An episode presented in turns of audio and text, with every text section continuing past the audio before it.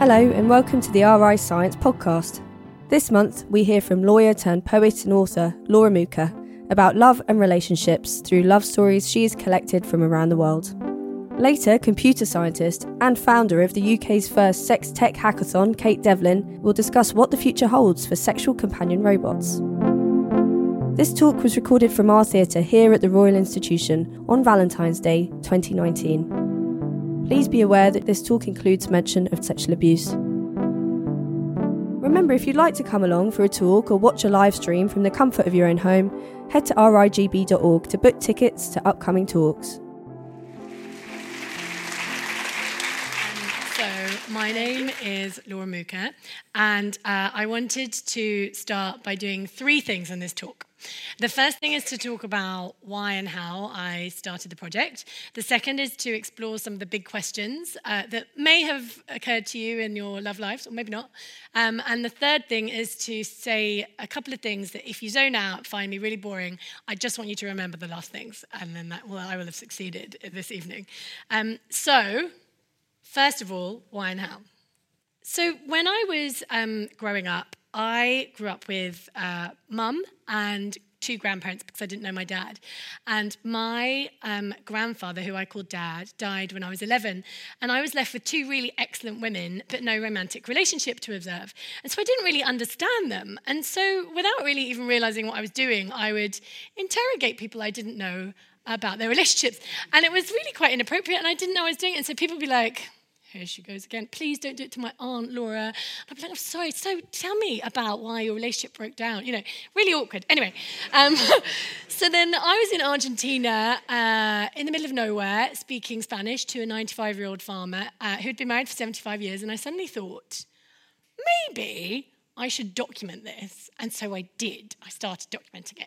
So I accrued all these interviews, and I had a job as a lawyer at the time. And then I got hit by a car when I was 29, and I had cardiac arrest and was essentially bedbound for a couple of years. And after my cardiac arrest, I got a little notebook, and I said, what do I want to do before I die? And the first thing on my list was finish this book. So this is why I started the book. I just didn't understand that. So I wanted to talk a little bit about how I went about doing it. So I approach strangers. So imagine we're like in an airport or a bus or hospital waiting room. Hi, I'm really sorry to bother you. I've been writing this book for quite a while now, where I've been interviewing strangers across the world, and I would really love to interview you about your relationships. But if there's anything that you say that you want to retract, then that's fine, and it's totally anonymous. It will take as long as you want. And the reason I'm doing it is that I don't think we have honest enough conversations about love, and I think people might be able to learn from you. And I got 66 straight yeses. And then I got a really big no on 67. And I went outside and sat on the pavement and cried. But then I got over it, and it was fine. And I really didn't get many no's. I was reviewed in The Guardian recently, and the guy was like, she doesn't tell us how many people rejected her. And I was like, I happily would have. It just was reading the flow. I did get a few, but most of all, it was, yes, it was so nice. Anyway. I've got a little audio snippet, and I wanted to play you the audio snippet because it indicates some of the responses I had to the question of how would you describe love? What I think it is a deep admiration for someone or something. Something that everybody else has. As a stray tear goes down my cheek. Something that brings you a lot of pleasure, but that really hurts. And as you can control it, it's very difficult. It's pretty vast. Love is really vast. Love is something everybody's looking for. It's hard to find. You should feel that you can develop into the person you need to be, but also that that person knows at your core who you are. Magical. Oh, that's nice. Hard. Hard work. A combination of emotion and passion and care for another person. Acceptance, tolerance, respect. That sometimes I think it's accepting the good and the bad and considering how much worse off it could be. So that was Noel, and he was an Irishman in his 80s, and I interviewed him walking along the seafront with his wife who had severe dementia, and every three or four minutes she would stop him and say, who's this lady? And every time he would go, this is the lady that's interviewing us for that book, do you remember? And this carried on, and then we went into his home, and we had a cup of tea, and he said, you know, I've kind of lost her, and I'm not getting her back, but after everything that she's done for me, I feel like this is the least I can do for her.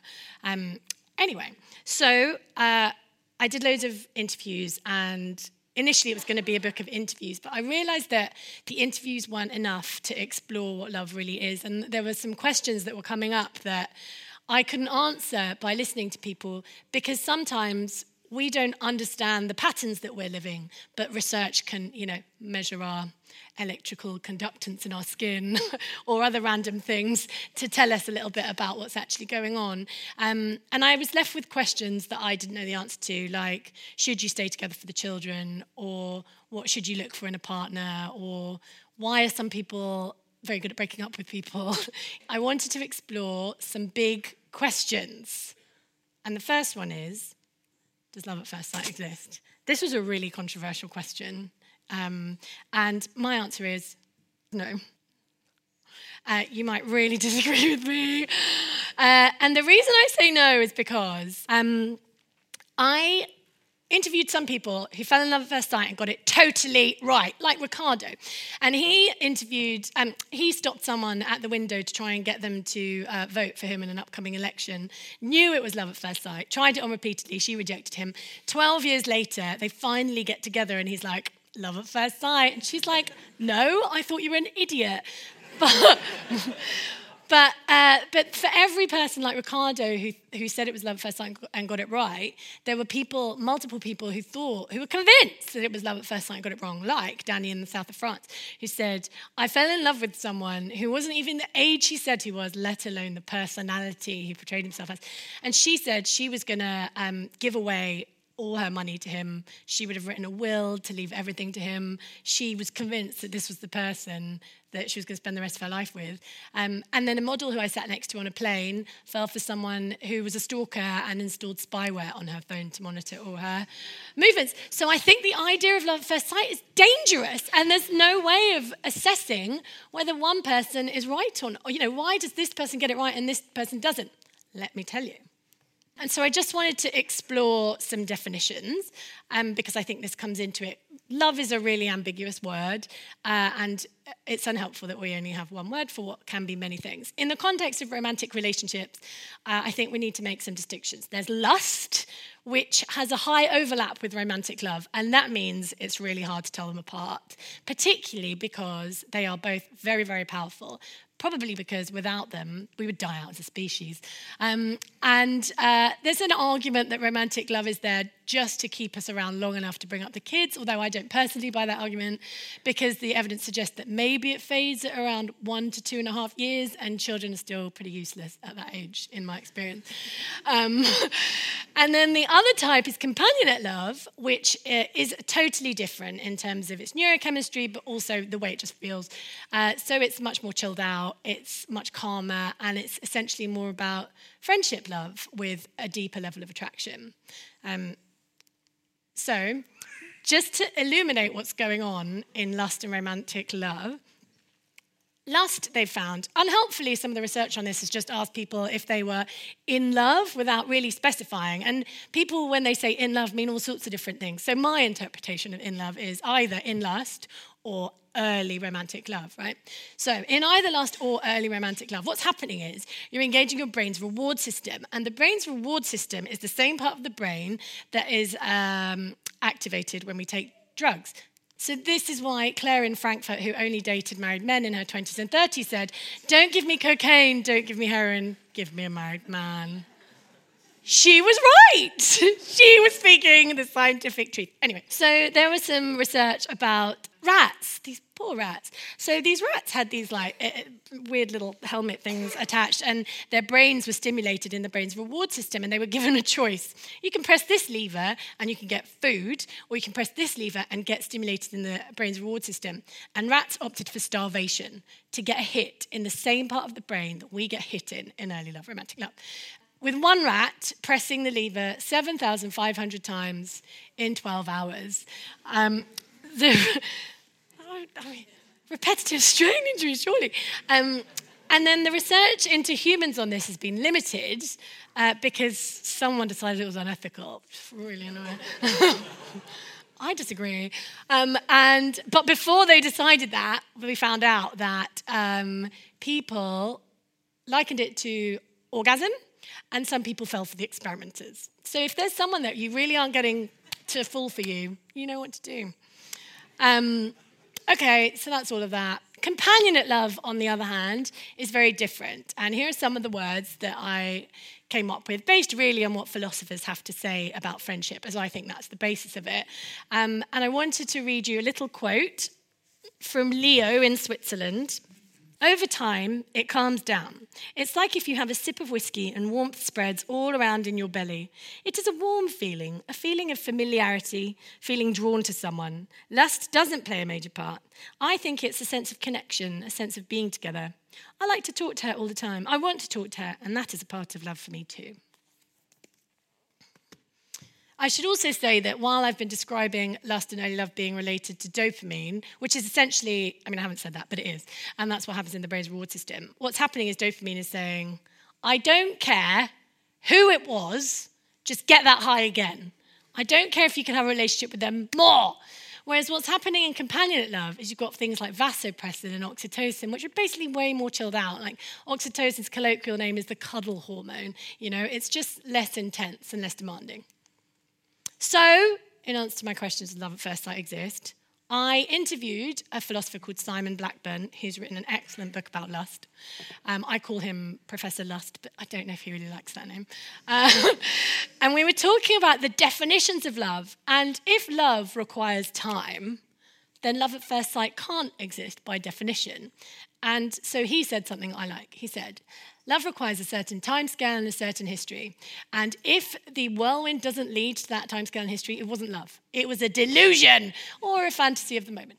And you will only find that out with hindsight. And I think that that's true. And so that's why I'm really boring. And I advise people to wait for the drugs to wear off before making big commitments. I am really boring and unromantic. So the reason that I asked this is because I think it's quite a common myth, but it relies on the idea that we're all very similar when it comes to relationships, and we're not. And there's a lot of science behind this. And now I'm going to go to one of my favourite subjects ever, which is attachment theory. So some of you may know about this. Or may not, because it's actually not known enough. It's one of the most researched areas of psychology, and the basic premise is we're not the same when it comes to relationships. So what happens is, when you're growing up, let's say you were bringing me up, thank you, yeah. So let's say you're really loving, and I ask for help, and you're there, and you're consistent. Then I internalise that, and I come to believe that everyone will be consistent and loving, right? So that internal model is what dominates my understanding of relationships as I get older. But it's not quite as straightforward as that, because it can change with age. So adult romantic relationships can change our experience, as can bereavement and trauma and abuse, which is really common, by the way. I really didn't enjoy researching that. And so there are things that can change it. But on the whole, it kind of comes through your upbringing. So there are 3 attachment styles. There's actually 4, but I'm not going to go into the 4th because we don't have enough time. So secure is true of about 58% of the population. And secure attachment, in summary, is relationships come really easily to you. They're no big deal. It's really easy. You're realistic. You're really good at commitment and intimacy. And you're really good at communicating. And you make me sick. Okay. You're also, sorry, I just forgot to add some of the benefits. You're less likely to develop mental health problems. You know, you really just do have it going good for you. So avoidant attachment, which is what I used to have before this project, is true of 23% of the population. And the way that avoidance works is that you idealize independence and you feel suffocated in relationships, and you tend to puff yourself up and project what you don't want to see in yourself on your partners. And this is great because it really helps you break up with them, which is what avoidant people do, and which is what I did, including with my husband, who I'm now married to, obviously. I broke up with him, and that was awkward. Anyway, the other thing that's important to say about avoidant people is that they don't connect with their emotions, because if you're the only person you are prepared to rely on, you need to see yourself as totally invulnerable. So not connecting to sadness or fear or any kind of weakness is a really useful strategy for that. Anxious, on the other hand, and people with an anxious attachment style, not anxious in the traditional sense of the word, are in many ways the absolute opposite. And so instead of wanting space, they want to be close.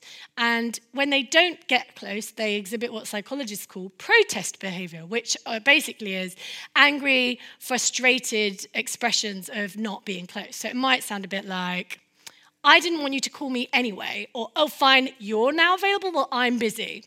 And people with an anxious attachment style, instead of not connecting to their emotions, are a little bit too good at connecting to them. So they're very, very sensitive to threats, and they're not very good at calming those threats down, and there's neuroscience to back that up. What is inconvenient about this is that avoidant people, I should add, sorry, you're somewhere on a scale, so you're not either avoidant or not, you're highly avoidant or highly anxious. So people who are highly avoidant often end up in relationships with people who are highly anxious, and what that results in is, let's say, you and I are in a relationship. How many people am I going to be in a relationship with by the end of tonight? Anyway, let's say you're avoidant and I'm anxious. I want to be close, but that makes you want to get space because you find it suffocating. So then I'm like, oh no, she's withdrawing. I want to get closer, which makes you withdraw. So you have this chase, withdraw pattern, which isn't very enjoyable for anyone. Whereas if you had, say, someone who was avoidant or someone who was anxious with someone who's secure, then the secure person, let's say in this example, I'm anxious and you're secure, and I'm like, I want to be close, and you'd be like, okay then. And then I'd be like, oh, I feel fine, great. And then over time, according to psychologists and research, my anxious attachment style chills out, basically, and I become more secure. So 42% of people are insecure. And by that I mean avoidant or anxious, or the one I haven't told you about, which is unresolved. And this is independent of gender, intelligence, or memory. This is my favourite point. Because I think there's a bit of a myth where that people are like, no, but you know men, like they really want space, or women can be a bit needy. It's not true. And also what I think is relevant, so there's no way of being too clever to have an insecure attachment style. But also, even if you yourself are secure, you will probably at some point date someone who's insecure, or you'll have a family member or a friend or someone who is insecure, who you will watch live out the same patterns because they don't necessarily know, or they do know and they don't want to change it. So going back to my question, should you just know if it's right? If you have doubts about a relationship, it might say more about you than your relationship. If you're avoidant, for example, you'll have doubts about everyone. It's your way of being in the world. You'll be like, no, I don't like that black jacket. We've got to break up. Because you find relationships suffocating, and your preferred state of being is independence. So should you just know if it's right is a nonsense question. Is there such a thing as the one? You might think this is a silly question, but in US research, 31% of men and 26% of women of all ages and backgrounds, married or unmarried, thought there was only one true love. And then 88% of 20 to 29-year-old single people thought everyone had a soulmate just waiting for them. Can you imagine? Like, oh, there you are, just waiting. Hi, nice to meet you, at last. You're in Botswana, it's inconvenient, but I found you. Anyway, so I don't think this is right. It really annoys me. The reason I don't think this is right is because it puts all the focus on the object. All I need to do is find the right person. You, right person, done, happy forever. And I don't think it works like that, because actually the evidence suggests, and all of the people that I interviewed that had relationships lasting decades said, it's hard work. Relationships and love are built. They're not just found. Anyway, there's also some other dangerous ideas in that, like the idea that you should have no doubts, you know, that if you have problems or doubts, that it means you shouldn't be together, rather than all humans are fallible and all relationships are complicated. There's just so many aspects to this that bother me, and it's unfortunate because loads of people think it. So my answer to that is no. What should you look for in a partner? I love this one. So I could tell you about what people around the world look for in a partner, and I will, but that's not necessarily helpful because, you know, we know more than they do in this room of cleverness. Just to give you a bit of an idea, virginity is what some countries think is important, not in England. We don't care here. Lucky for some of us. Not me. Kindness.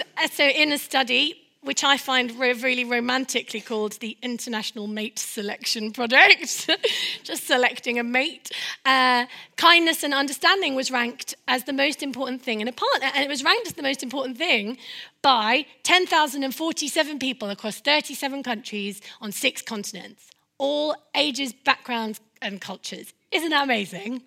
Yes. Humanity is good. Oh, and there's some really depressing research about how men always, always go for women who are much younger, but we won't go to that. No. Skipping on.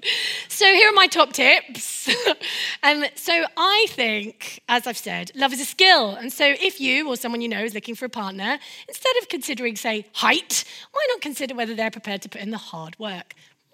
I think commitment's more important than connection. Let's explore connection. When you meet someone, you sniff out their pheromones to see if they have an immune system that is different to yours, the theory being that if you reproduce with that person, you have a child with the best immune system possible. And also, women like completely different things according to where they are in their menstrual cycle, and men respond in totally different ways without even realising. So they have higher levels of testosterone if a woman is ovulating, and they don't know that. Anyway, connection, about commitment. Don't be overly picky. The research suggests we have no idea what we want, and we say we want one thing, and then we go for something else, and this is verified across speed dating research, online research, thousands and thousands of people. We have no idea what we want. Don't be picky. You get it wrong anyway. Go for someone secure if you have an insecure attachment style. And also, wait till the drugs were off, because we've already discussed it doesn't make for clear thinking. And some interesting research in the form of the Seattle Longitudinal Study found that who you end up with changes who you are over time. So they followed thousands and thousands of people, 178 of which stayed together over 35 years. And over that 35-year period, they became more similar in their happiness levels. And over, I think, a 14-year period, they became more similar in their intellectual ability and their vocabulary. So it is important, I think, to choose, although I go on and on about love being a skill, you also do want to choose as wisely as you can. But it's not about finding the one, because we've already discussed that. Do you even want a partner? No, maybe not. So in research around the world, loads of people don't. In the UK, 49% didn't. Admittedly a small study, but similar findings around the world. Here are some reasons they didn't. They don't like being nagged. They like spending their cash as they like. And they feel a sense of achievement about coping on their own. Of those over 65, none wanted a partner. Now, this is a small study, but, in the US, for example, 55% didn't want a partner.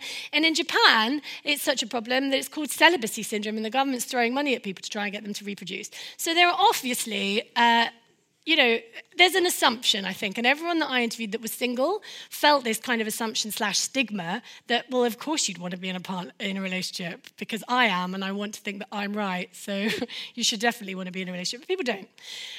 The only thing I would say is, now that we all know and we're on the same page about attachment theory, there are some people who are single, not because really that's what they choose, but because they are fearful of loss. And so I think the main thing is to kind of be conscious of what kind of choice you're making. This is from the British Household Survey, which followed people over time. Stevie Yap, who was behind it, said, look, marriage does make people happier, really briefly. And then whoa, got a nice dress.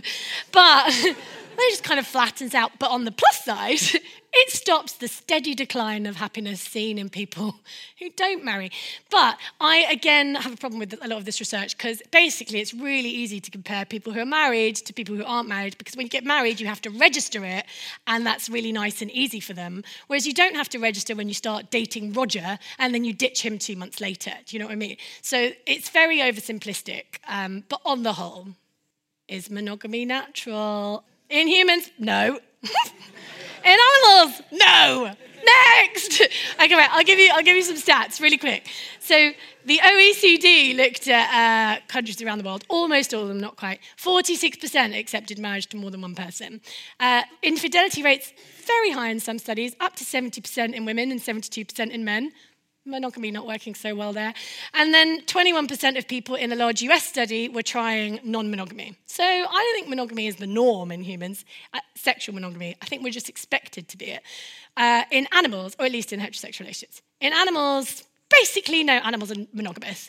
And those that we thought were like swans, DNA testing shows that they are sleeping with other people. So in 40%, swans, you know, they do the heart thing.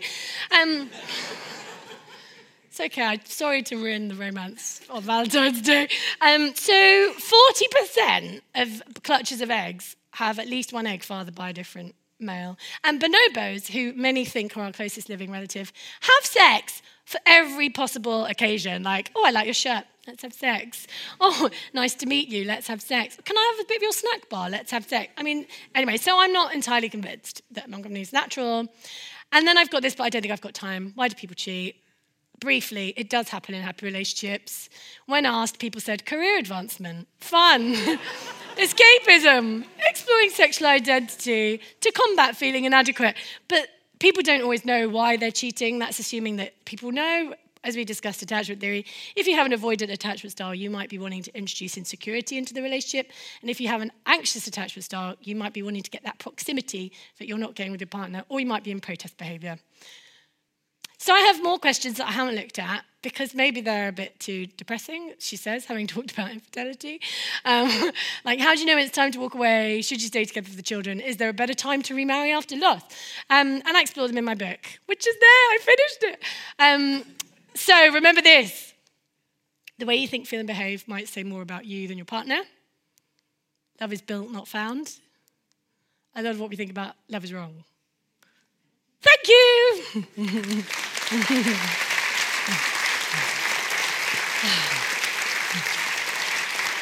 Next up, we have Kate. So, Kate, over to you.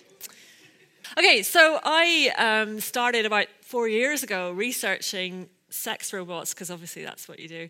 And, you know, I'm totally lowering the tone now. And, you know, I looked at all the ins and outs of sex technology, as it were. And it's been really fun. And I get interviewed a lot about it, because there aren't that many people willing to talk about this. And journalists say, so Kate, what got you interested in researching sex? And I have to go, is that a trick question? It's fascinating. It's so fascinating. But the reason I got into sex robots in particular was because I was in the pub after a conference. I was at a cognitive systems conference. So for years I've been working on artificial intelligence and human-computer interaction. And we were saying, you know, what happens if you give a robot, a machine, an AI, the ability to think like a human? And in some ways, it's really useful, because if you could get a robot that could feel pain, for example, it would stop itself from being damaged, because it would have a reaction and it would feel, oh, I can't do that, it's going to damage me in some way, and it would stop. And what if we could make robots that cared for someone? We could, if we give it empathy, it could look after us and care for us. And you know, what would happen if we built a system that could feel desire? And as Laura was saying, we've got so much going on in our brains when we're aroused. I mean, massive amounts of weird neurotransmitter stuff going on that just completely changes how we think. So I was very interested in the cognitive side of that. And then also just looking at what is already out there. And it was fascinating. It was absolutely fascinating. And many years ago, I actually started my career as an archaeologist. So I was very interested in how this had changed over time. And when I looked into it, it so happens that there are stories about sex robots going back, well, to Pygmalion, which is the one people know most about. So Pygmalion was a sculptor, and he didn't like the women that hung around his home. They were all, you know, considered them to be a bit loose women and inferior. And so he decided he would build his own magic perfect woman, because we all like to try and build a magic perfect person in our heads. He built one, and he prayed to the gods to make her real, and he kissed her as she came to life. And he married her, and they had children. I don't know how it worked, but it did. Anyway, little statue children. And but there's earlier stories. There are earlier stories that go right back to we can think of Pandora, the very first human created by the gods, as being an artificial intelligence who was programmed by a team of coders, godly coders. It's really interesting, and a friend of mine, Dr. Genevieve Lively at Bristol, has been researching this, and it's really, really interesting. And if we look back, so there's two sort of strands to my research. I was very interested in what's happening with sex robots. I was also very interested in where it came from. And because sex toys have been around for a long time. And in fact, we have phallic representations that go back about 28,000 years. Now, that's not saying they were sex toys. Archaeologists, when you say, what was this used for? They go, ritual. It's definitely ceremonial. So we don't know. We don't know. But they were shaped like a penis, mostly. Very few vulval representations, mostly penises, which, we still like to draw on things today. So nothing really changes. So, I was interested in tracking. So the first part of my book tracks the progress, what happened throughout time with sex toys and what happened. Where did these sex robots come from? And sex robots come from the lineage of the sex doll, which is much later. We have the myth about it, we have the stories, but the actual evidence for sex dolls starts around sort of 17th, 18th century with the sort of apocryphal tales of sailors making women shapes out of bundles of clothes on long voyages and things like that. So, but anyway, so there is a sort of thriving sex doll community in the world today. People from many different walks of life. I'll talk a bit about that in a second, but. Mostly the idea of having a sex robot, when it hasn't come from sci-fi, it's come from people who own high-end, expensive sex dolls who want a bit of interactivity. And I was fascinated by that, so I went off to look about it. And so I thought I'd flag up some of the questions that come up as well, more big questions, supported by interesting tabloid headlines that get written about this. And I would like to say that the Express are the most egregious offenders of all. I thought it might be the Mail, but it was the Express. They were really fond of a sex robot shocker. So in this one, sex robot shocker, almost half of all men will use erotic robot playthings, says survey. All right, if you dig behind the headlines here, and I was at I ran the conference where this research came out. The survey's really only about 230 men, so it's not a hugely expansive survey. It was interesting. I love this real relationships with dolls in Pipelines for Lads, and so I keep getting asked, is this going to be the end of human-human relationships? And no, it's not. First of all, because we're really, really good at being human, and sex is a motivating factor. It's the reason, whether or not you like it, that we are all here. And not everyone wants to have sex, but many people do. And, our parents did. I'm sorry to break that to you, but our parents definitely did. So I want to show you why, when it says that, there will be these real relationships and these men will use erotic playthings and they'll not be able to tell the difference between a woman and a sex robot. I would just like to show you what the current level of technology is. And it's this. Okay, so on the left, in the lady in the black lingerie, that's Roxy with 3 X's in the middle, triple X Roxy. Roxy was wheeled out, literally, an exhibition years ago, and hasn't really got past the prototype stage. So she's never been seen again. And I do gender them. I start talking about them as she, and they're nearly always she. So Roxy's been around for a while. Roxy had different modes. She had, wild mode and wicked mode and mature mode and frigid mode and all these sort of really kind of worrying things. The guy who makes Roxy is a little bit litigious, so I'm not going to say that she doesn't exist. I'm just going to say that no one's ever seen one in real life, and leave it at that. So apparently he does take orders for them, but we don't know if those orders have been filled. In the middle is Harmony. Harmony's probably the closest thing we have to a commercially available sex robot, and even that hasn't shipped to customers yet. She's developed by a company called Abyss Creations, who make Real Doll, and if you've ever seen the film Lars and the Real Girl, it's a real doll in that. Real dolls are quite expensive, high-end sex dolls. They cost upwards of about $5,000. And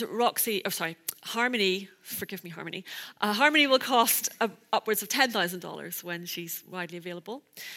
She's stationary from the neck down. So take away anything you think about robots. She doesn't move from here. She has a really, actually quite good animatronics in her face, so she can turn and she can smile and she's a lovely little smile, actually, and she can blink and she can move. But she does not move her body. And she can't stand up on her own. So, when we say robots, we mean she can do a bit of that, and that's about it. And then on the right, that's Samantha in the pink. Samantha is created by, that's her owner, or her creator, Sergi Santos there, and he has built around 25 of these to date. He's sort of a garage builder. He and his wife make them in their home. He no longer sells them and no longer works in the development, and I'll tell you why in a moment. But Samantha was very interesting because he wasn't interested in the form of the robot. He was interested in the AI, and he wanted to make a robot that would respond, that you could have a reciprocal relationship with. And so he put a lot of effort into engineering this, so that there was, she would ramp it up. If you were nice to her, she'd be nice back. If you flirted in a progressive manner, where first you stroked her arm, and then you might move to her breast, and she might respond a bit better, and things like that. So he was trying to get this idea of sort of consent and reciprocation in. Anyway, that's basically it. There's literally a handful of workshops worldwide that are prototyping sex robots. There's no corporate backing. There's no sex robot army coming to take over and steal our men or women or whoever. It's not happening. This is the extent of it. So it's very, very, very low key. And I think it's going to stay very, very niche. But that doesn't mean it's not interesting. It's definitely interesting. So I'm going to show you, I went out to visit Harmony, what I did for my summer holidays. I went and visited a sex robot workshop. It's very interesting. So I went to see Harmony, to see her beam, to see the factory. And I went there thinking, this is going to be really grim, because I have a bit of a problem with the kind of reductive, stereotyping, Barbie, pornified images of women. I don't think that's useful at all.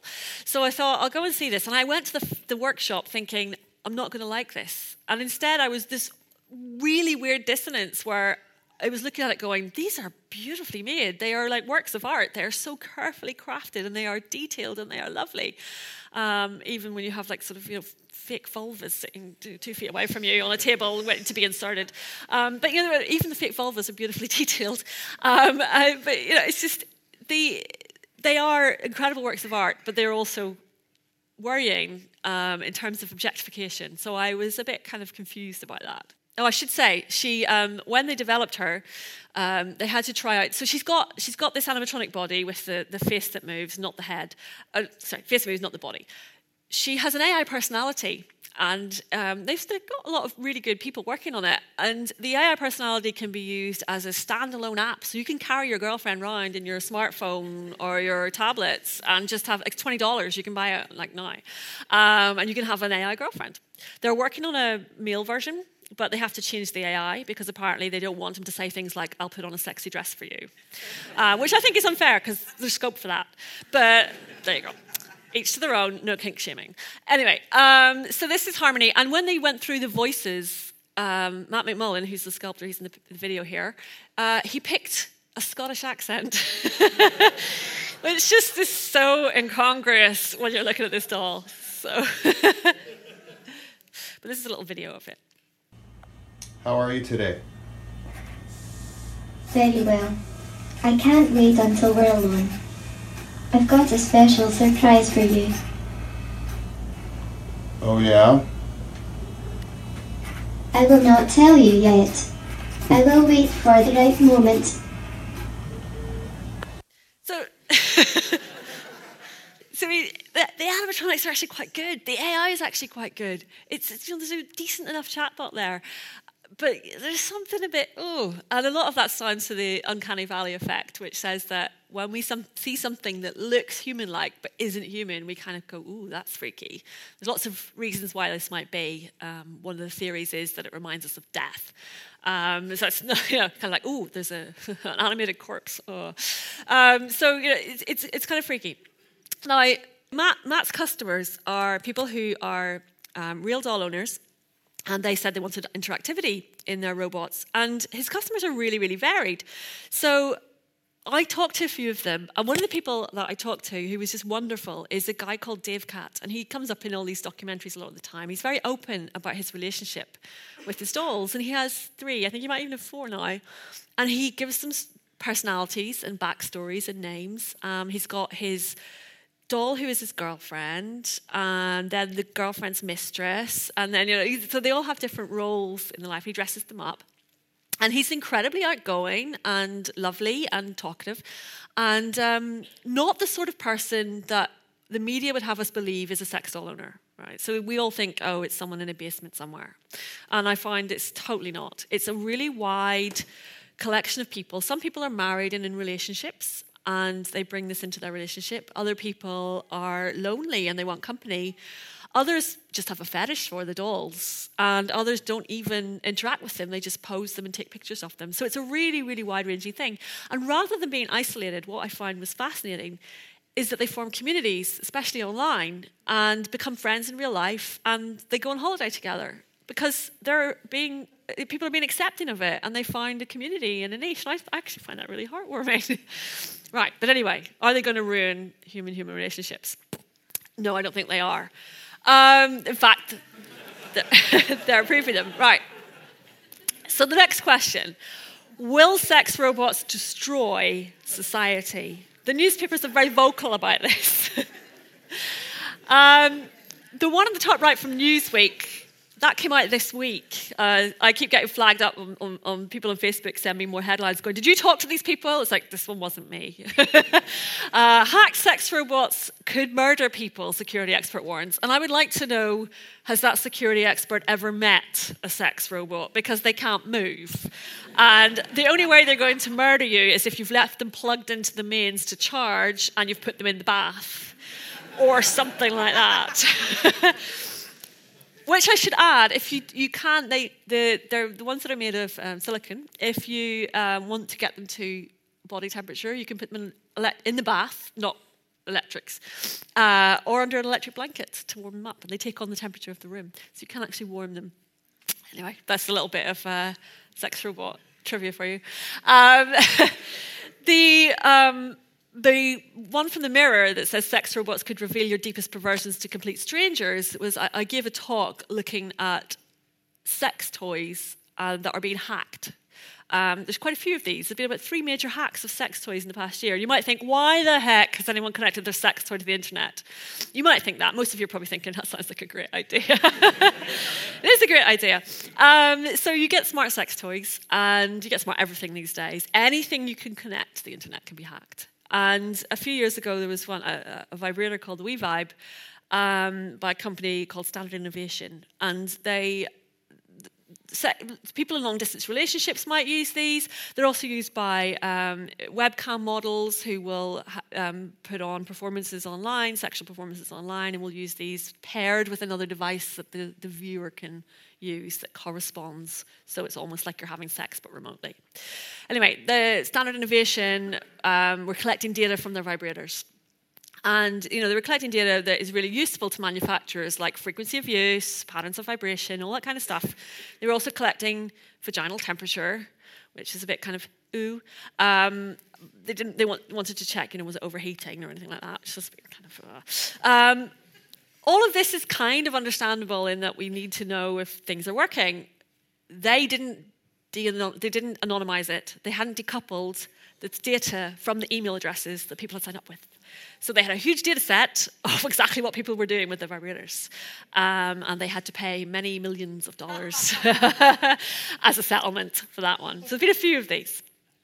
Now, the ZDNet story, or ZDNet story, sex robot molested, destroyed at electronics show. Now, I mentioned Sergi Santos making the Samantha robot. This is the reason he stopped making it.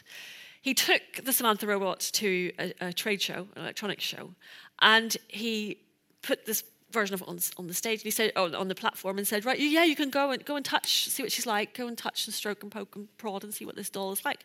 And people did. And if you put anything on display and you say to people, go and touch it, when it's a delicate object, it will break. It will definitely break. And so they went up and poked and prodded, and of course there was some damage. Not very much damage, but some damage. Unfortunately, some of the papers got hold of it, and between a language difference between both him and the interviewer and a number of other things, these headlines were emerging about this doll being sexually assaulted, this sex robot being sexually assaulted and molested. And you can't trust men. You can't even give them a doll at a trade show. That's not what happened, and I looked into it very carefully. It's not what happened. So if you see these things going, well, sex robots have been attacked. They haven't. They really haven't. And when I talked to Abyss Creations, they said it's incredibly rare, vanishingly rare, that they get a doll back that's been damaged in some way deliberately. It tends to be, they do get dolls back for repairs because they're fragile enough things, but they don't really tend to get them back because they've been destroyed. Not least because they cost upwards of $5,000. There's an incentive to keep them good. So, will they destroy society? Well, there has also been worries that use of sex robots could lead to increased sexual violence. And I took this really seriously and did a big dive into all of the available meta-analyses of all this kind of stuff.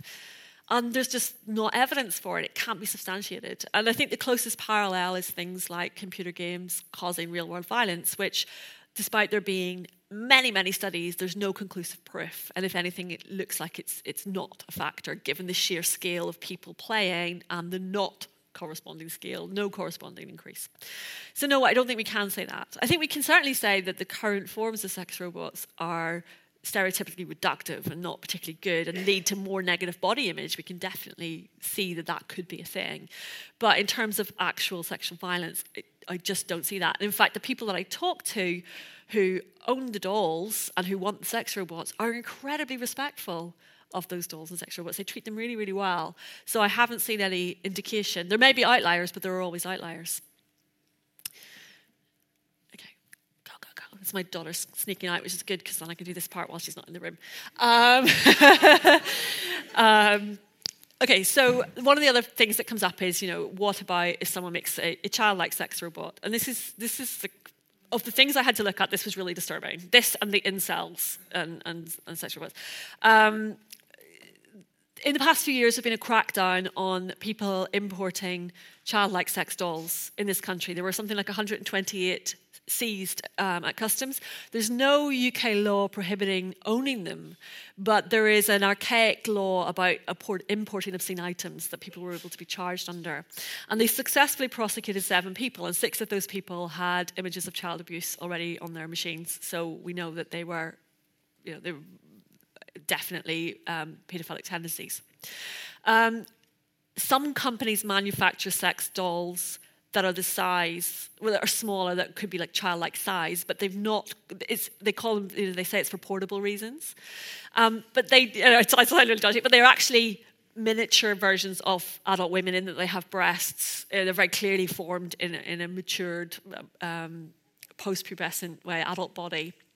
But there's no doubt that there will be people out there who are using this in kind of disturbing ways. And, it's first of all, it's very hard to tell. How can you tell if a doll is being used for sexual purposes? They had to get people in to sort of examine the dolls and say, well, this looks like it is definitely childlike and this looks like it could be used for sex. Now, the counter-argument is people have said, well, perhaps it's an okay thing. Perhaps if there's a proxy, perhaps if there's some kind of way of using this to counter abuse, then that might be a good thing.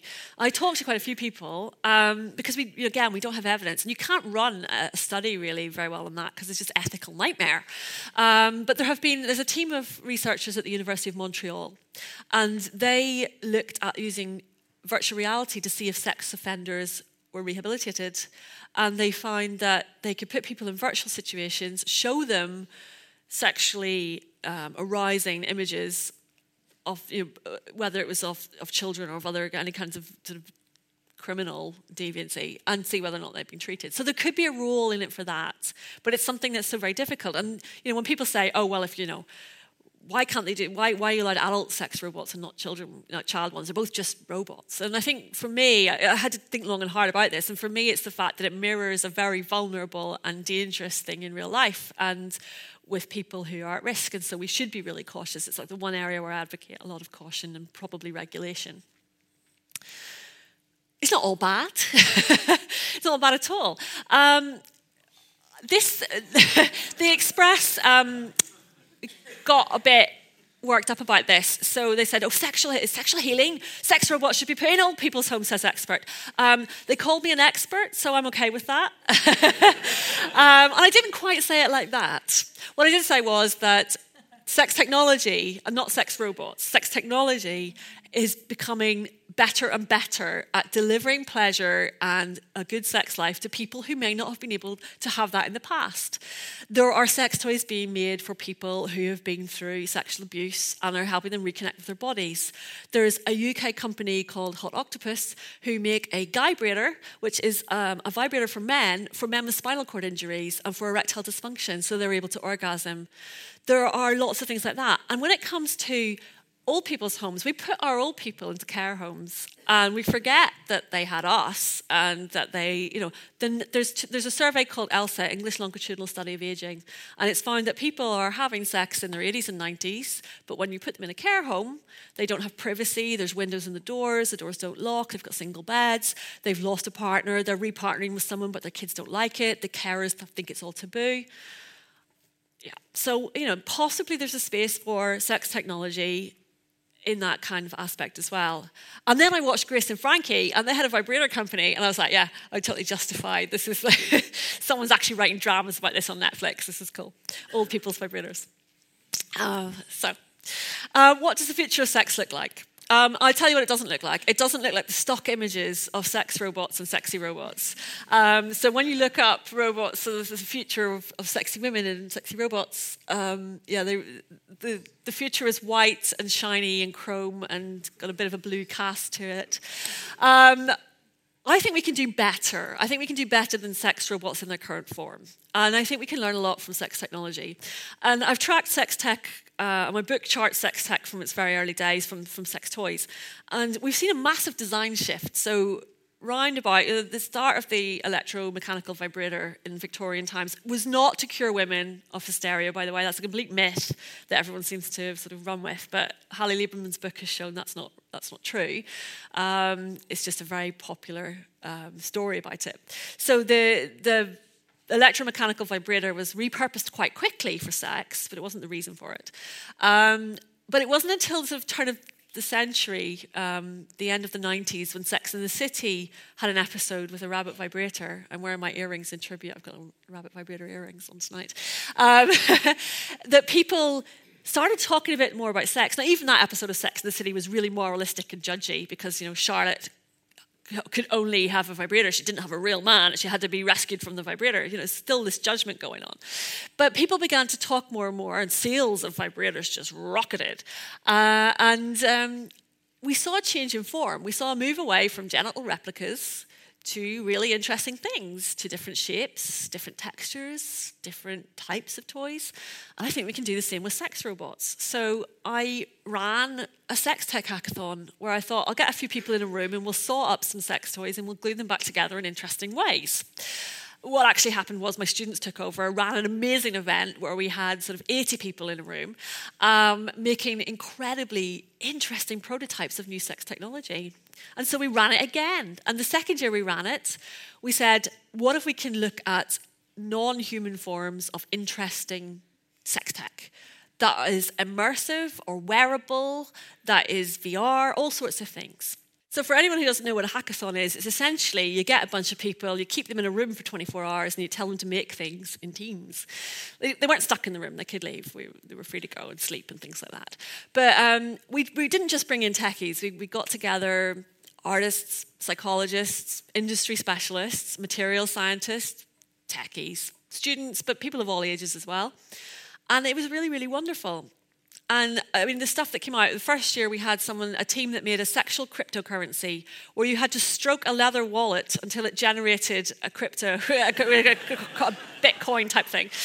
And the idea was that you could either devote your love and attention to money or you could spend that time stroking someone else. There was another one where someone had 3D printed a vibrating fist. And then they used the vibration patterns were used from stock market data, so you could ride the market, fuck the system. You know, it's absolutely brilliant. One of my favorites was it's called Peacock, and they said, you know, if someone has a penis, you can tell if they're aroused. If someone has a vagina, you can't really tell. So what they did was they got a vaginal egg, and they put moisture sensors on it. And when the moisture sensors were triggered, it opened up a huge fan, a paper fan like a peacock's tail. It was just incredible. And I thought, that's amazing as an art project. But imagine that in terms of prosthetics. You could do things like that with prosthetics as well. So there's so much scope. And then the one that won last year was this, I called it a sensory shawl, they call it a sex blanket. But essentially it's a shawl with a piece of fabric with sensors in it. When you wear it on your body, and if you imagine yourself going into some kind of either virtual reality or augmented reality space, and perhaps you see rose petals falling from the roof and they touch your skin, and then you feel them because the sensors trigger on the blanket. So you've got this emotional, immersive, sensuous experience. So my big drive is to move away from this idea of the sex robot, which is, you know, really limited. It's not diverse. It's made by straight men for straight men. Why can't we do something more interesting? Why can't we have wearable tech that takes our bioinformation and feeds it back to us in some way that is sensuous, that is about intimacy, not about necessarily about having sex, but about being intimate and about connecting with someone, whether they're in the same room or far away, or if you don't have someone, about having that experience on your own. So I think we can do so much better, and we're starting to see a shift. We're starting to see a lot more women in this sphere as well. There's a lot of new sex toy startup companies run by women. And then we're still seeing kind of, you know, a lot of objections, like venture capitalists won't fund them quite often because of morality clauses. CES, the Consumer Electronics Show, awarded a prize to a kind of next generation vibrator and then took it off them again because, you know, moral panic. At the same time, they had VR porn on display on their trade show floors. So there's a real double standard going on. But I'm hopeful and I'm optimistic that we can move the same way that sex toys have moved from being kind of replica genitals to something abstract and beautiful. I think we can do the same with sex robots, because if you think of all the robots that are around you today, really none of them look human. I mean, your robot vacuum cleaner or your bomb disposal robot or your drones or your Amazon delivery robot, we can do better. We're terrible at making human robots, so let's make robots that deliver something that is sensuous, that is intimate. And, you know, if we need that human characteristic, and I have not even gone into what makes us connect with technology. There's a whole chapter on that in my book. But we can do that. We bond with technology even when it's not human-like. We have the ability to do that. So yeah, I think so. My vision for the future, this is one of the illustrations from my book by the incredibly talented Stuart Taylor. The vision for the future is this kind of wonderful, amazing space where we all find someone, something, or some people, or some group, or just on our own. We have a great time, and the technology helps us have pleasure.